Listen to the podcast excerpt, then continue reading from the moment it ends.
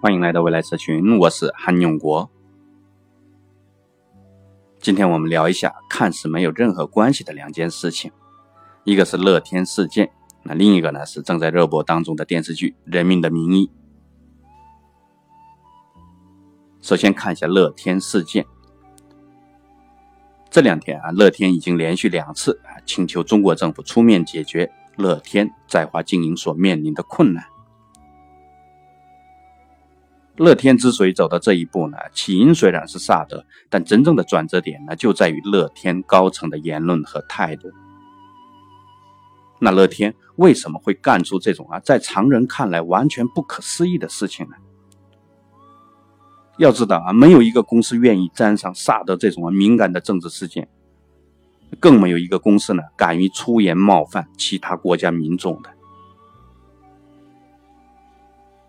那我来告诉你背后的原因，那就是韩国的权贵阶层呢，有着近乎封建时代的等级观念，而民众呢，在他们的心中只不过是一群蝼蚁而已。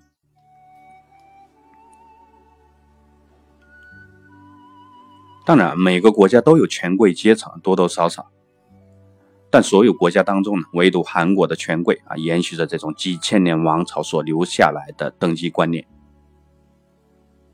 这种等级观念呢，可以说是无处不在，大到他们的婚姻呢，要知道必须要门当户对；小到吃饭，他们甚至不会跟平民阶层同桌同席。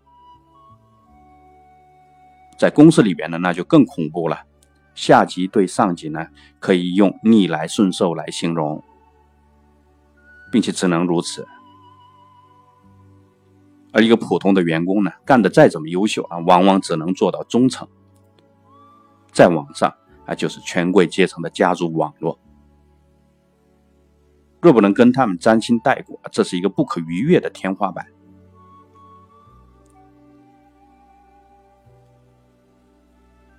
说到这里呢，也不得不提到韩国的司法考试，也就是前几天出事的那个。大家可能还以为这是普通的公务员考试，完全错了，这是韩国民众晋升权贵阶层的一张门票。有了这张门票呢，首先有机会可以开始政治生涯，并且相对来说会顺风顺水。同时呢，权贵们也会主动的过来拉拢，不仅愿意跟你一起吃饭，甚至愿意跟你联姻。长此以往，跨越经济和政治的权贵的网络就这么形成，又这么延续下去。这不禁让我想起了明清两代的科举制度，何其相似。10年寒窗一朝中进士，从此身份变了，进入士人阶层，可以开始升官发财之路。当然也肯定免不了有豪门过来提亲的。朴槿惠之所以被罢免，正是因为在这个韩国现代版的科举制度上作弊了。权贵阶层呢，已经不满足于联姻，想让自己家族成员呢直接参与这种国家的政治生活。韩国民众彻底怒了，那可是人家20年寒窗的希望哦，别说是大学毕业才能参加这个考试，考个3-5年才能通过，很正常。始终都能没考过的大有人在。据说这个现代版的科举呢，每年通过的人只有200-300人，通过率仅为 3%。 好，这就是乐天背后的韩国权贵，有着森严的等级观念，并掌控着国家政治和经济生活。而普通民众呢，在他们眼里只不过是一群蝼蚁而已。那为什么东亚几个国家当中呢，唯独韩国有着如此严重的等级观念呢？这就要看韩国过去的100年历史了。从李氏朝鲜到殖民时代再到军政府时代，几千年的封建等级观念呢，从未受到过冲击。权贵阶层对国家的掌控更是从未改变过。尤其是在它经济发展最为快速的60年代到80年代，可以说是达到了巅峰这种权贵。三星、现代、LG 为代表的少数权贵家族呢，在政府的扶持之下，完全掌控了韩国的经济命脉。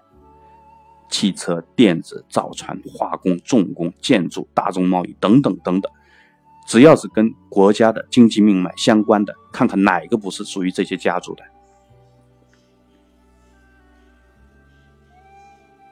后来到了90年代啊，第一任的文官总统上台了，直接把前面两届的军官总统给抓进去了，以此表示他要打破这种权贵的决心。但是掌控整个国家的这种权贵网络，哪是一个总统能够轻易改变得了的呢？只要这个总统还要发展经济，还要推行自己的政策，那就得跟这些权贵阶层妥协。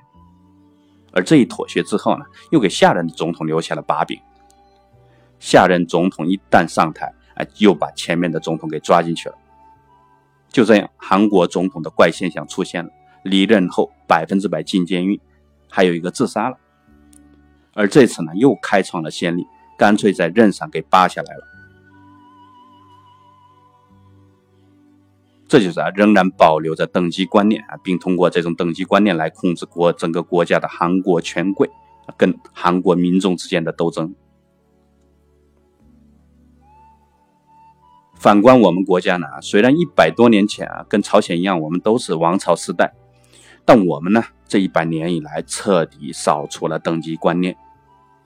也让我们简单来看一下我们这100年来的经历的历程。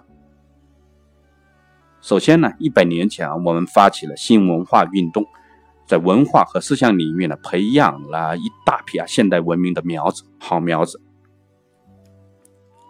其次历经14年的抗日战争，让权贵阶层呢不得不打破这种等级观念，以此来换取全国人民的团结。最后到了共和国时期呢，彻底完成了等级观念的扫除工作，甚至有点过了。但是近20年以来呢，我们也有一点这种权贵重新抬头的苗头。但大家可以有空可以去看一下《人民的名义》这部电视剧，优酷湖南卫视都能看得到，震撼程度呢史无前例。刚开始我还想这样的电视剧呢怎么被允许播放出来了呢？后来一查才知道，这是反贪总局，国家反贪总局指定拍摄的。否则肯定文官总局这一关过不了的。